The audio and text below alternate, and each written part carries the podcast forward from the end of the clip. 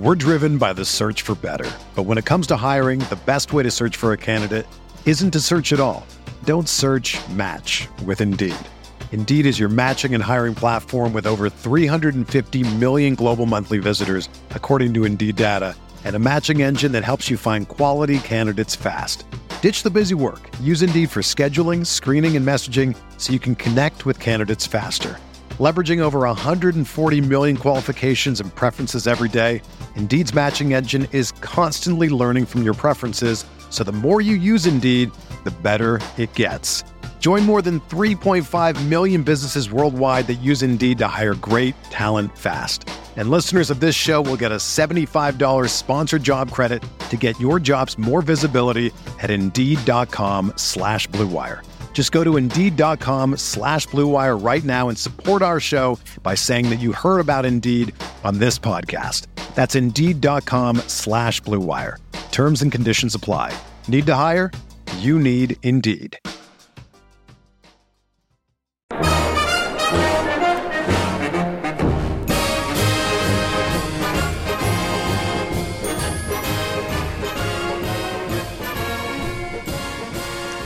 Welcome back to the Bear Report podcast. My name is Jeremy Stoltz. I'm the publisher of BearReport.com, here again with my partner, Bears insider Aaron Lemming. How you doing, buddy?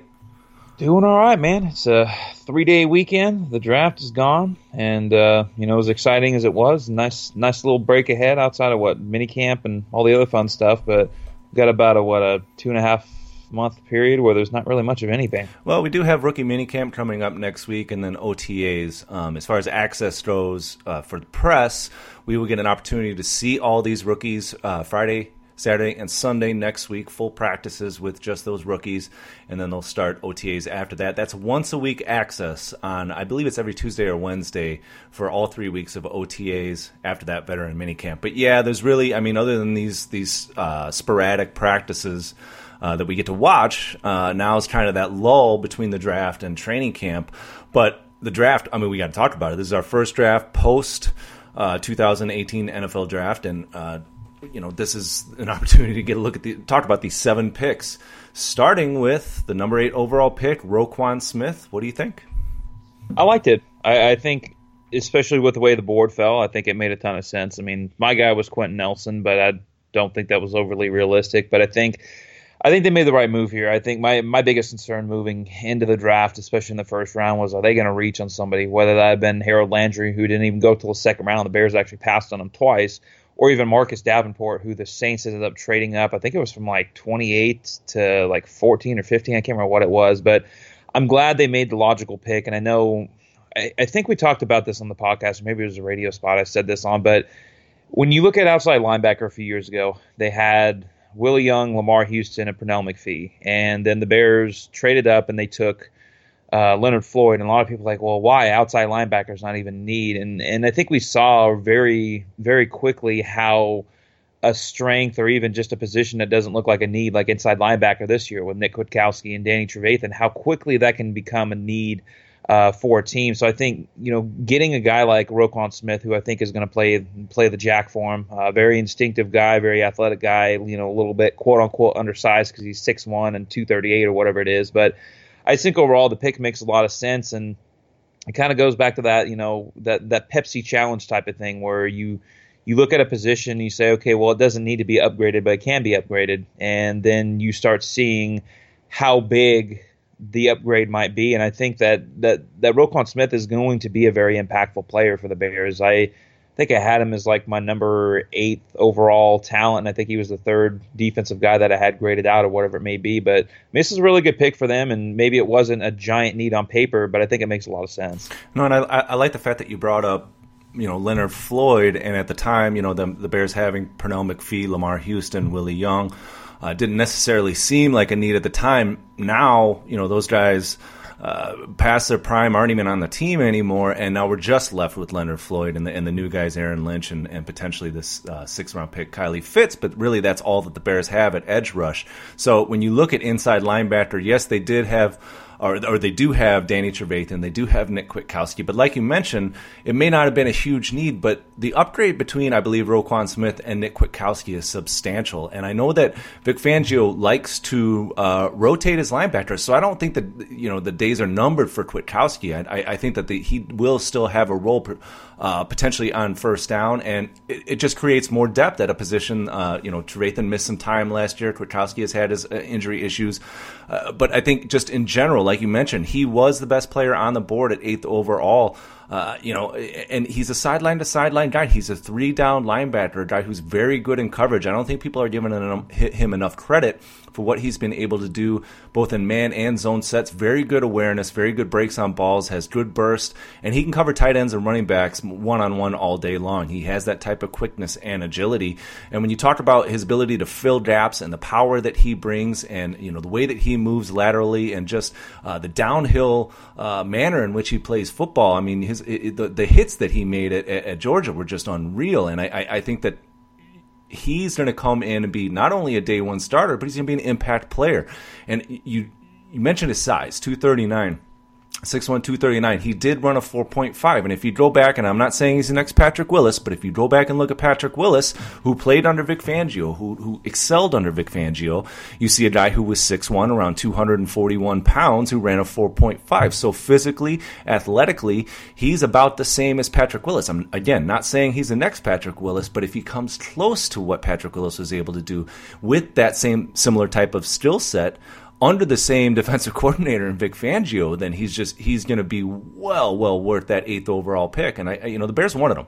The Bears had him lined up the whole time. They visited with him and they took him out. They knew this was their guy, so they didn't need to trade up, trade back. He fell to him, and I believe when you look at the other options on the board at 8th overall, I don't think there was a better player here. And I don't think there was a player who can come in and be a day one contributor in this in the way that Roquan Smith will. So I think this is a great pick. Again, like you mentioned, not a position of need, but could become a position of need very fast. And with Jarrell Freeman retiring, obviously the depth at that position is a little reduced. So I love the pick of Smith. I'm curious what your grade is for Smith. Well, I'm giving Roquan Smith an A. I think that's just a solid pick. That's an A fight for you guys, by the way. That's Aaron's grade. I will also give him an A because that's an awesome pick. I really think that it gives an element of speed to the defense and necessarily didn't have with Nick Kwiatkowski. And, you pair him up with Danny Trevathan and the agility and the quickness that both guys bring on defense. I think that interior, that second level of that 3-4 defense is going to be really, really strong. Anything else? Should we talk about Roquan Smith or move on?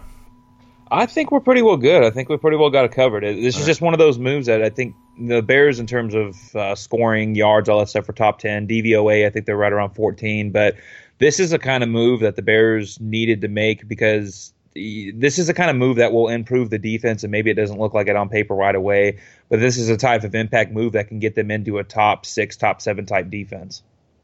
And I will bring up one thing with Roquan Smith as far as his effectiveness. The one negative that I saw on film with him is that he does struggle to get off blocks when the big guys get their hands on him. So I think one of the keys going forward, and we'll talk about this with some of the later draft picks, but one of the keys going forward is to make sure that Roquan Smith stays clean. And the Bears already have two huge bodies up front who can eat up blockers in Eddie Goldman and Akeem Hicks. I think the plan is right now is to use them as their pure two-gap skill sets, use them as two-gap players, and in that way they'll be able to keep those blockers from getting to the second level. Because if Smith can be clean and roam free, he's going to be an outstanding linebacker at the next level. But if those guys can't keep blockers off of him, he might not be as effective between the tackles. So I do think that there's a not a schematic shift, but an emphasis that needs to be put on those front guys to make sure that Smith's stays clean. Moving on, James Daniels. What do you think of the offensive lineman the Bears got in the second round? Another really good pick. I had James Daniels as a first-round grade, and there's a lot of hype in Jonathan Wood, and I'm going to bring him up a little bit more, Jonathan Wood, later on. He's a guy on Twitter, good friend of mine, but very, very knowledgeable with numbers, different things like that. And he kind of brought up a good point in terms of the age with these guys, and And but I think the biggest thing that there was a lot of hype going into the draft, saying, "Oh, there's going to be 4 or 5 interior offensive linemen taken in the first round," and John had kind of shown that, as much hype as there's been, the amount of interior linemen that usually go in the first round of the draft is usually around 2 or 3, and that's kind of the high side. And I think we ended up seeing, I want to say it was 2. I think it was 2 because I think Isaiah Wynn got drafted as a tackle. But either way, there was some talent that fell to them in the second round, one of them being Daniels, one of them being Will Hernandez. And I think the biggest thing for Bears fans to kind of keep in mind with this is the fact that Will Hernandez was definitely more of a power guy. He's not a fit for the zone, not nearly as athletic. And speaking of athleticism, when you look at what James Daniels is, I mean, the way he's able to get to the second level is very impressive. I think he's only 20 years old. I think he definitely needs to add strength. It's almost kind of like Cody Whitehair. I think this is a very similar situation to Cody Whitehair, where he's going to need to add strength. He's going to need to do a couple of things.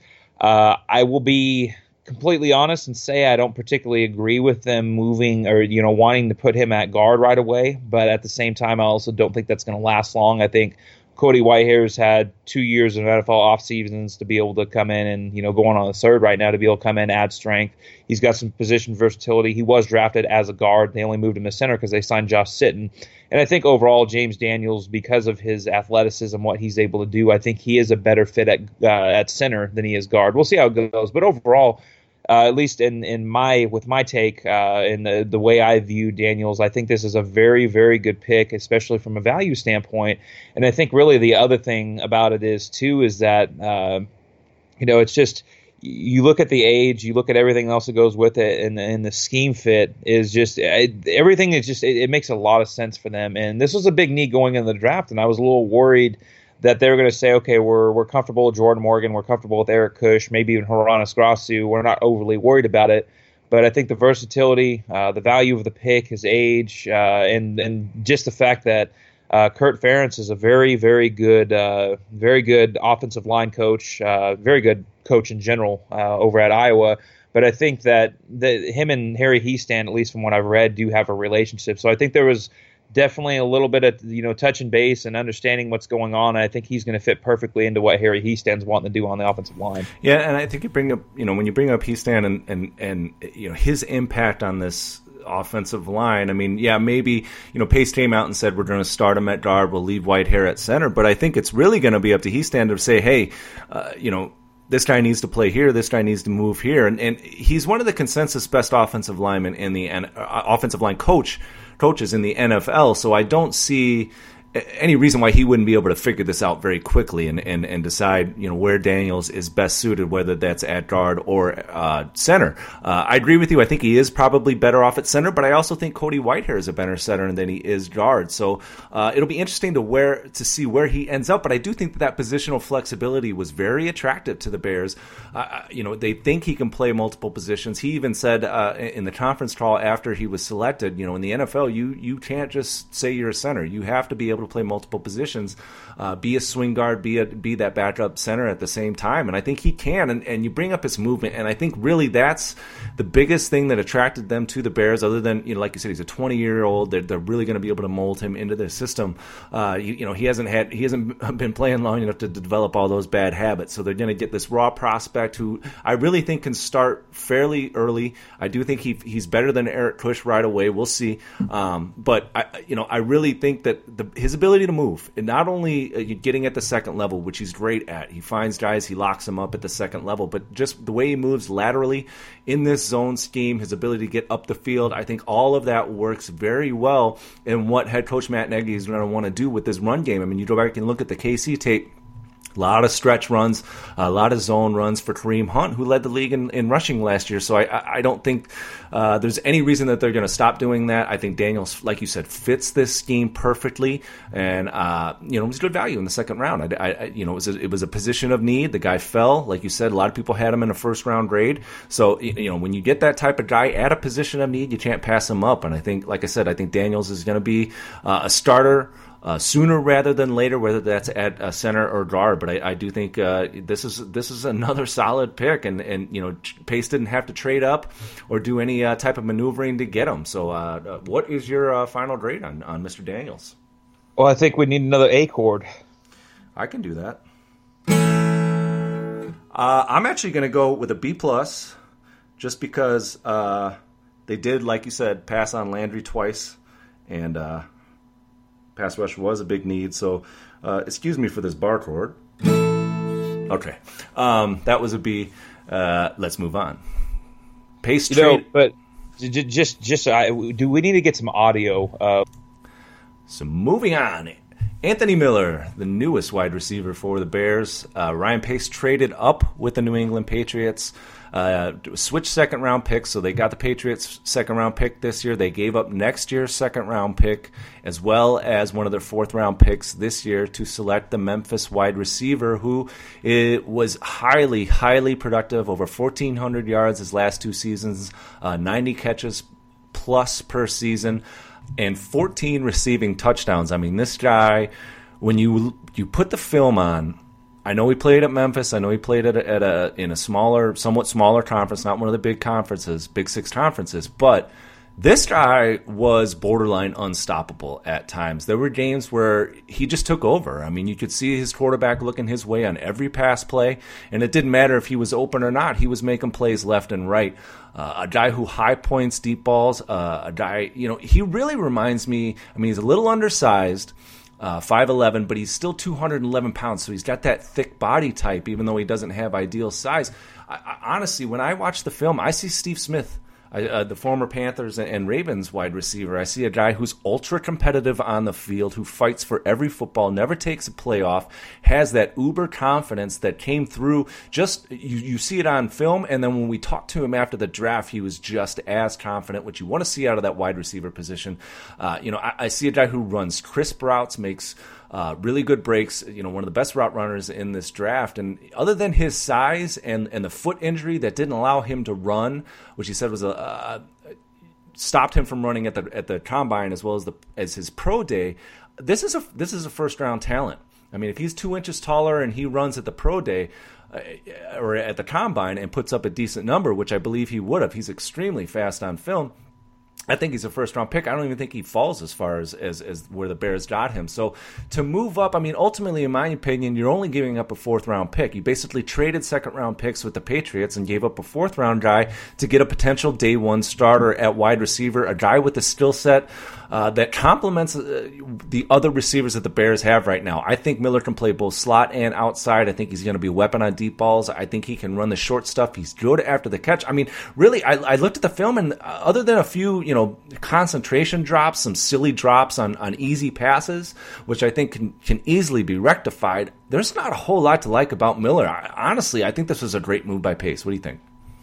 I agree. I think the biggest thing with Anthony Miller, I think there's a few reasons he dropped. One, I'm just going to put it out there. He was one of my favorite receivers in the draft, but there's a few reasons why I think he dropped. One, it's very evident that combine testing as a whole is becoming more and more important to teams as they get more in the analytical aspect of the game. So I think that alone right there definitely hurt him. I think the other thing is he's going to be 24 in his rookie year. He was a redshirt senior as a walk-on. And I think, like you said, size as well. So I think you really combine those three things together, and I think that's the reason they dropped, which is a great thing for the Bears. But I think when you really look at Anthony Miller, he's 5'11", but he plays bigger than his size, and I think that's a big thing because we went into the draft process, and everything that I had heard was basically saying Ryan Pace wanted good route runners, and I think we've seen that. I mean, Alan Robinson isn't a great route runner by any means, and Taylor Gabriel kind of not the kind of the same thing, but they have an idea on how to run routes, and then you get a guy like Anthony Miller.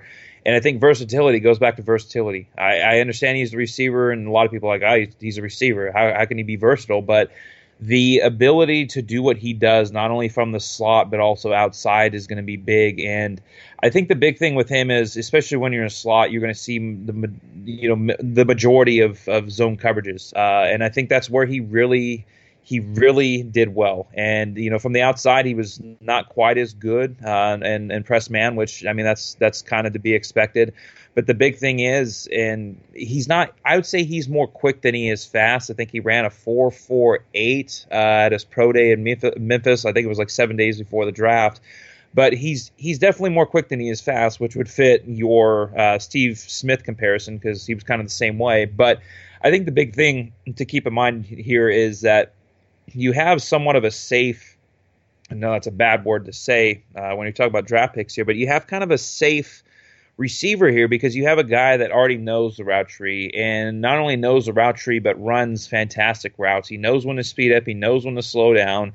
He's able to move his eyes. He's able to, you know, do everything that he needs to do to really make those double moves and get downfield. And he's so versatile in the fact that he can line up as a slot. He can line up outside. He can, you know, he can make you pay over the middle. He can make you pay, you know, on outside routes, and he can also make you pay deep down the field. Like you said, really the only knock that I had on him was concentration drops and age. But I think when you really look at this move here, It's such a big move for the Bears. It's exactly when I was looking at the receivers that really kind of fit what the Bears were wanting to do. Christian Kirk was my favorite receiver, and I thought he would have fit very well because he reminded me of Golden Tate. But this is like the next best thing, and I don't think the evaluations are too far off outside of age and maybe a little bit more speed from Kirk. But he is a prime fit for Matt Nagy's offense. I mean, there's really just no other way to put it. It's a great move. He had 10-inch hands. He really catches everything for the most part. Like I said, outside the concentration drops, makes some insane catches. But I think the biggest thing that we're going to see that we haven't really seen from Bears receivers in a while is that intense aspect that he brings to his game, because I don't think a lot of people understand. Like, he walked on at Memphis. Memphis isn't a big school. He walked on to Memphis, and he left Memphis as the all-time leading receiver for that school. And it's really a testament to how good. I mean, he wasn't highly recruited out of high school. Obviously, since he walked on, he really wasn't a big high school prospect at all. I really got overlooked through the majority of his career, even at Memphis. But this is just one of those moves. I absolutely love it. The only thing is I overreacted a little bit, and I'll openly admit that when I saw that second round pick for next year, I'm like, oh man, that's a lot to give up. But then you have to think, well, you're in the middle of the second round, and you just gave up a next year's second. All you had to do was give up a fourth for this year. So basically all you did was say, we want to use our second-round pick a year early, and we're going to give up a fourth-rounder to do that this year. And they already had a pair of fourth-rounders. So overall, really, really, really like this move. Definitely not even remotely, there's no remote question for me that he was my favorite pick in this draft. Favorite pick in the draft. So what are you sticking with the B, or are you going to go with this A grade? Well, I'll preface it this way. So in my original draft grades, like I said, I overreacted a little bit in the moment to the draft value, and I gave it a B+. If I had to go back and regrade myself right now, I think I would definitely say an A and a solid A at that. But I guess, that's an A. So either way, we got two cores here. And Well, I also am going to give this pick an A. Just because I'm not worried about what they gave up for him. I mean, it's similar to Trubisky last season. A lot of people freaked out over what the Bears had to do to trade up one pick, understandably. But if Trubisky turns out to be the real deal, no one's even going to remember that. And I think the same thing is going to go with Anthony Miller. I think he was... obviously, wide receiver was a huge position in need. I mean, I went into the voluntary...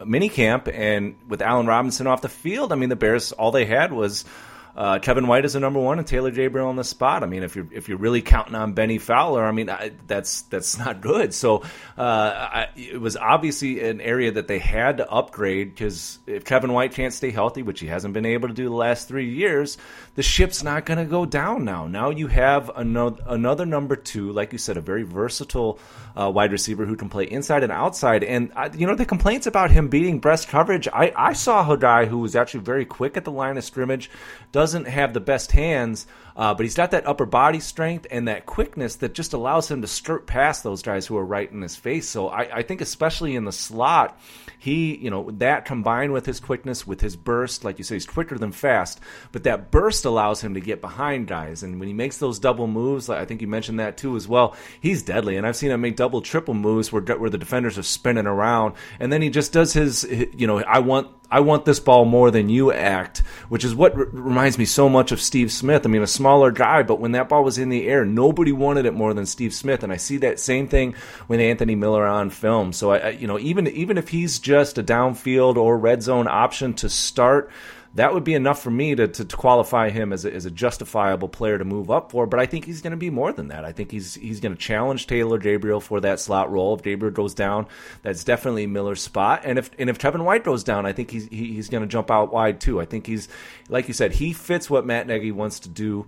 And I'm glad that Pace went up and got him. I really think this is a big move to really solidify a position that was really shallow and was really going to, honestly, again, be dependent on Kevin White. And that wasn't what you wanted to do. Alan Robinson isn't even practicing right now, a player coming off ACL. So if those guys can't do it, at least you have another guy in your back pocket in Anthony Miller. Really good move for Pace. Now, those first three moves, I think we can all agree that the Bears got three starters, correct? Yeah, absolutely. I think three day one starters right off the bat, and great. Then it gets a little squirrely. Yeah, that's what I was just about to get at. Iggy. Oh, and I got to say it here. Joel Eubiniwe. All right, I did it. Fourth-round linebacker. We're looking at the board in that fourth round. There's a need for pass rusher. A few guys were on the board, some decent defensive linemen, some decent cornerbacks if you thought that was a need.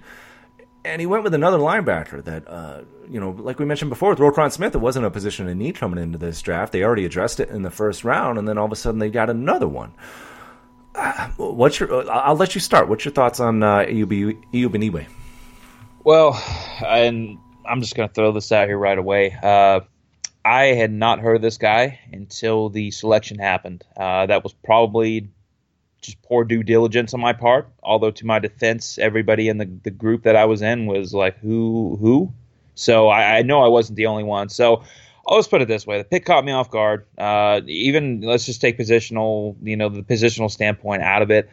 I have a hard time seeing how, and granted, I'm not as smart as, scouts and NFL GMs. I'm just saying purely from my evaluations, I have a very hard time seeing how Iggy was valued higher than some of the other guys. Just to give you an idea, I had Tyrell Crosby, offensive tackle out of Oregon, Duke Ejiofor, which edge rusher out of Wake Forest, Josh Sweat, another edge rusher out of Florida State, and even Maurice Hurst, which obviously with the heart condition, I could see why that would happen. But those are four guys just off the top of my head right there that were still on the board when the Bears picked in the fourth round, and it's just I understand that this is a move for the future. I think this is kind of goes back to some of the picks that they made last year with Adam Shaheen and the different moves that they made last year. There's a small school guy. They're going to develop him. He has some traits. He's another smaller guy, some versatility in terms of he can be an inside, outside linebacker, whatever it may be. He can rush the passer a little bit. But I have a hard time believing that he wouldn't have been there in the fifth or sixth round. And I just feel like they could have landed, in my mind, a better pass rusher. Obviously we'll get to Kylie Fitz at some point, but it's hard for me to understand why they made the pick and how he was on the top of the board. I'm not saying I'm smarter than I'm trying to understand how he was the highest graded player on their board at 115. From what I was told, most NFL teams thought a little more higher of him than the analysts did. I don't think that those in the know were as surprised as maybe you and I were when the pick came through, just because of this guy's pure athleticism.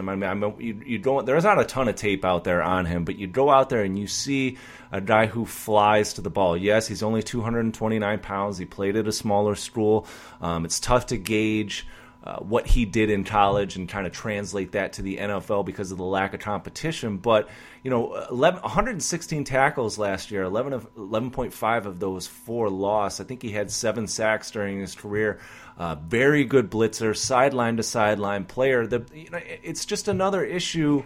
With Roquan Smith, I think we have a better all-around guy, a bigger guy, a more intelligent guy. But I think with Eubiniwe, you have Eubiniwe, I'm sorry if I'm pronouncing that wrong. I'll get it right. You have a player who, like Smith, struggles to get off blocks. So I think if they are going to try and play him at inside linebacker again, they have to keep him clean. There's no way he's going to be able to fill gaps, fight off a 330-pound offensive lineman and still make a play. That's not going to happen, which is why I don't necessarily think he's going to be a pure inside linebacker for the Bears. I think this is a player with a versatile skill set who can play multiple positions. I've heard people talk about, you know, what he can do as an edge rusher. I think he has a little bit of ability there. I don't think you want to do that full time with him, but I think you can send him off the edge occasionally. I think he can play inside in sub packages on third downs, and I think there's some potential from him to maybe line up in a rover/strong safety role depending on the situation. And let Fangio be creative with this athletic guy that he has. I think with Eubiniwe, you're getting a stud special teams player. I think that is just a given. I think he's going to come in and be, you know, as soon as the Bears get rid of Sherrick McManus, if that ever happens, I think Eubiniwe will end up being their special teams captain. He's just made to be a special teams stud, but you don't necessarily consider a special teams guy value at the fourth round. I get it. So I think in order for him to have value on defense, it's really up to the coaching staff. It's up to Fangio. Use him in sub packages. Use him in coordination with Smith, in coordination with some stunts and some movement up front, and let him, you know, get in the backfield, blitz. You know, use him in special packages. Have special plays set up for him in those sub packages, and let him roam and move and make plays. And I don't think he's an every down player. I don't think he'll ever be an every down player. But if Fangio's creative enough, if Fangio approved of this pick, then he probably has a plan for him. So I think you gotta let Vic see what he can do with him and see if he can be creative enough to be effective with Eubiniwe. What's your grade on this pick? You better get a D chord ready, because I'm going with a D. That there's a D, folks. I'm actually going to give this a C, just because if he starts making plays immediately on special teams, that's not an area that we can ignore. And I think that's a field position area that will have some impact. And again, if I think down the line, maybe if he adds a few more pounds, they might be able to get something out of him on defense. Moving on, Bilal Nichols, the big defensive tackle. What are your thoughts?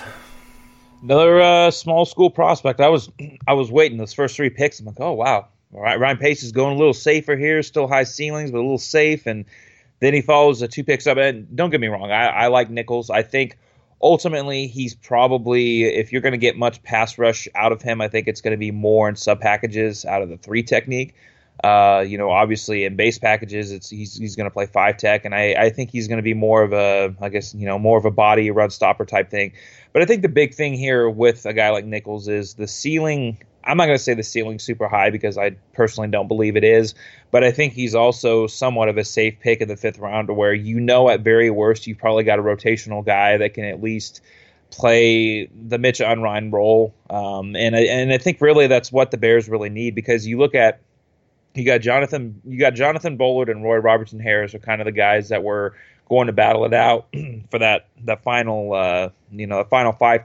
starting five tech spot.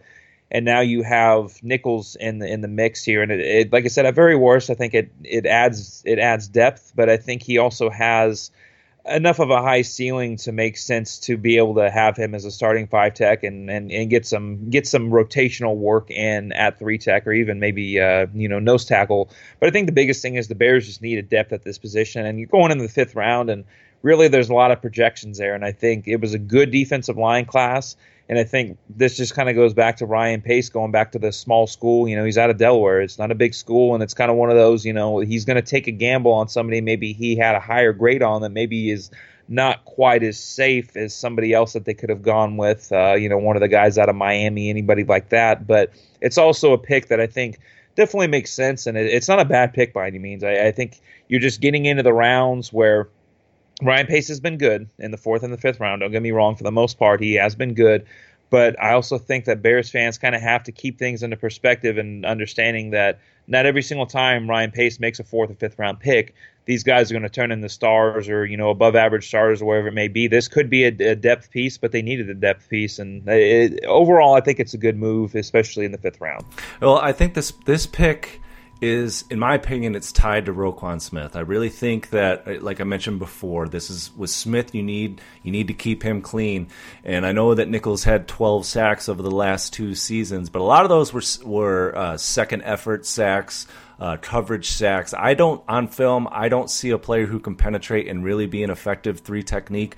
I think he's much better as a two-gap guy who can eat up blockers. You see him anchor, played mostly nose tackle for Delaware, so you see him anchor at that against those double teams. He lowers his hips, and he's hard to move, and it's not like one guy, you know, or even both guys. I mean, they kind of have to stick on him just to keep him in one place, and when that happens, that means those offensive linemen aren't getting to the second level. They're not getting to those linebackers, and that's a situation where a guy like Roquan Smith can just be a Pro Bowl player. So I think when you people talk about his sack production as potentially a sub-package guy, I really don't see it. I actually see a guy who's going to have his main value on first and second down just eating up blocker. I mean, he's a guy who's probably not going to get his name called a lot on game day, but I think if he can do what he did at Delaware, and again, we're talking about a lower level of competition, wasn't facing as big an offensive lineman. We'll see what he can do. He's a little undersized, 6'4", 306. But, I think that at a five technique, he has the opportunity to really, plug gaps, plug two gaps at one time, keep those linemen from getting to the second level. And if he does that in the fifth round, if that allows your first rounder to play at a Pro Bowl level, then that's great value in my opinion. And if you get anything out of him as a pass rusher, I think that's just a little gravy. I think this is a really good pick in the fifth round. What's your grade? I've got a B. Oh, we're going back to the bar chords. This is so tough. I'm not experienced. All right, there's your B. I'm actually going to give it a B as well. I think this is a pick that, like I said, there we go. Hard hat, lunch pail guy, going to do the dirty work inside and make the other guys around him better. So that's a lot of beef up front in that defensive line that should hopefully allow Trevathan and Smith the room they need to roam. Now, 6th-round pick, we finally addressed the edge rush problem. Or did we? What do you think? Kylie Fitz. I think this is a move that when you watch his film, when you actually get to see him play, which has been a little spotty the last 2 years, he's got a high ceiling. I mean, I don't think there's really, at least for me, it's not really a debate as to his ceiling. I think he's one of those guys that he's long, he's quick, and he's also pretty damn strong. I think he's 265. So this is a move that when you get into the later rounds, you're looking for upside, and you're maybe taking you're taking some sort of gamble, whether it be with a low floor, which I don't think is really the case here. I think in his case, the gamble is health. He has to stay healthy. But this is somebody that I think is going to, right off the bat, I mean, you look at what they have at edge rusher. I mean, we just talked about it not too long ago. Leonard Floyd and Aaron Lynch. Those are your two pass rushers. Sam Ocho, I like, don't get me wrong. They just signed him to, a 2-year deal, and he's getting, I think it's like $2.75 million this year. But he's ideally more of your fourth outside linebacker guy that's going to play special teams, going to be in against a run. He's not really much of a pass rusher. And I think with Kylie Fitz, if he's healthy, if he can find a way to stay healthy, hopefully this new strength and conditioning staff and the athletic trainers and all that stuff can get him good to go. If he is healthy, this is going to be one of those picks I truly believe that we're going to look back on and be like, man, how did he fall to the 6th round? I mean, he's that kind of player. Obviously, the film's a little inconsistent, but you can definitely see the ceiling here. And I think just really, and I keep harping on it, but the biggest thing for him is going to be durability and health. Can he stay healthy? If he can, I think this is going to be a good move. And I think this is – It's a good compliment because Leonard Floyd's a little on the smaller side. He's still, skinnier. And then you got a guy like Aaron Lynch who's a little bit bigger. So I think that having another big guy, because Sam Ocho's not that big as well. So having another big guy in the pass rush rotation is a good thing. But it's all barring health for me at this point. Yeah, I agree. And it wasn't just as if he had one bad injury. He had multiple injuries. He had a Lisfranc injury to his foot that crossed him all but 2 games 2 years ago, and then dealt with a sprain in both his knee and his shoulder last season, which really limited his production, and that's the reason he fell all the way to the 6th round. But you go to the film and you see a player when healthy who, like you mentioned, his upper body strength, he had 31 reps at 225 in the bench press. That was one of the better, I believe it was one of the best at his position, if not the best. So this is a guy with some major upper body strength combined with outstanding burst off the ball. He times his rush well when he kind of pins his ears back in those third and long situations. When he times his snap well and he gets off, he's behind the offensive tackle before they even can get out of their kick step. So, like you said, his ceiling is very, very high. I think that if he were to somehow if he puts all the injuries past him and somehow stays healthy throughout his career, he's going to be a double-digit sack producer in the NFL. But man, what's so concerning is not only the fact that he had multiple injuries, but in front of him are 2 injured guys as well, as Leonard Floyd and Aaron Lynch, a couple of guys who haven't been able to stay healthy throughout their careers as well. So I think, this is going to be, it's almost going to be a war of attrition at that position, who can stay healthy, and they're just going to throw those guys out there. But, I think Fitz, if he stays healthy, let's say everybody stays healthy, I think he can be very effective as a situational edge rusher. I think he has to improve immensely as a run defender, as an edge defender. He's way too easily moved. He doesn't look motivated as a run defender. I think they need to kind of kick him in the butt there.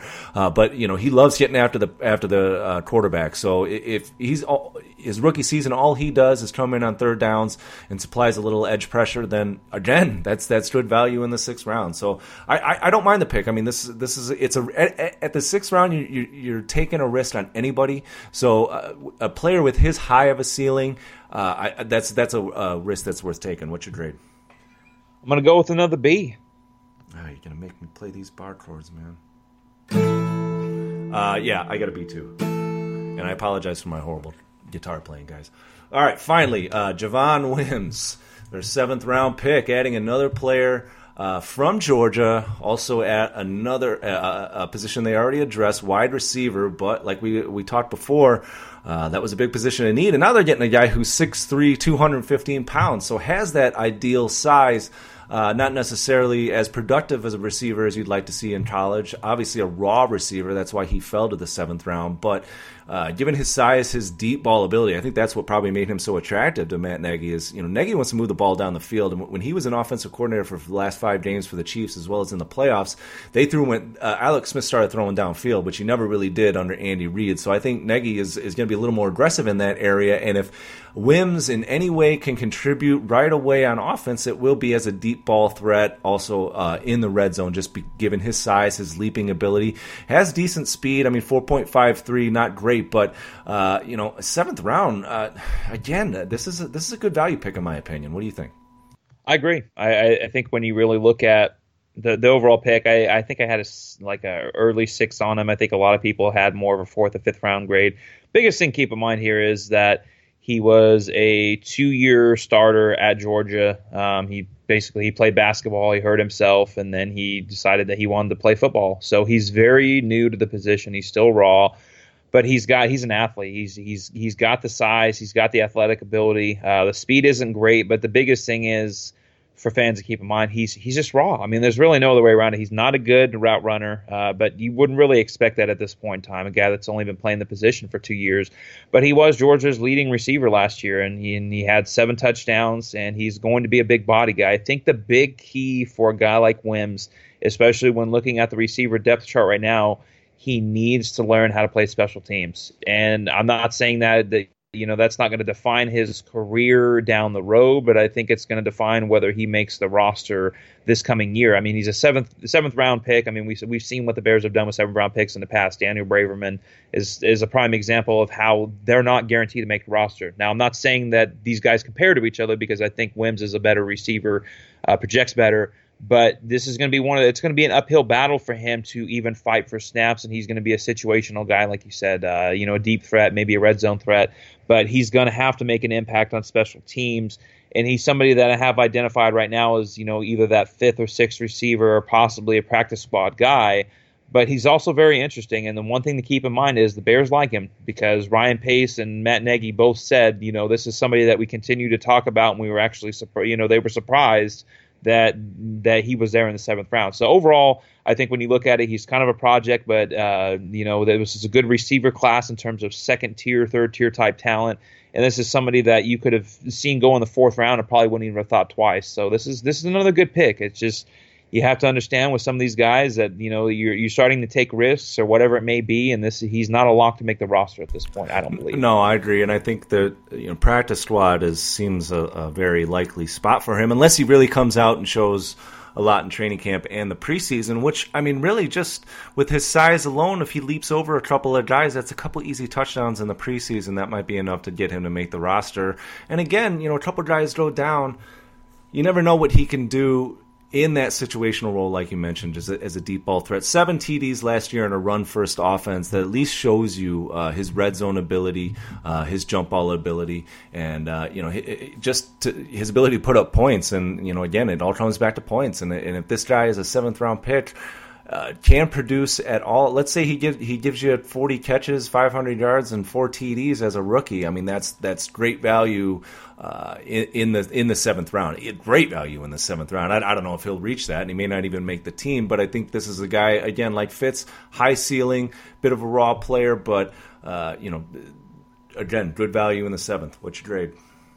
Going with the B again. Sorry, man. Right. I think I played an A last time, so all you musicians out there, you're probably like, oh, God, this guy doesn't know what he's doing. That's a B. And I also have a B. All right. That was a horrible B, but this was a great podcast. Thank you for hanging out with us, guys. Once again, I apologize for my horrible guitar playing, but we wanted to add a little music to the podcast in this one. Actually, what's your overall grade for the draft?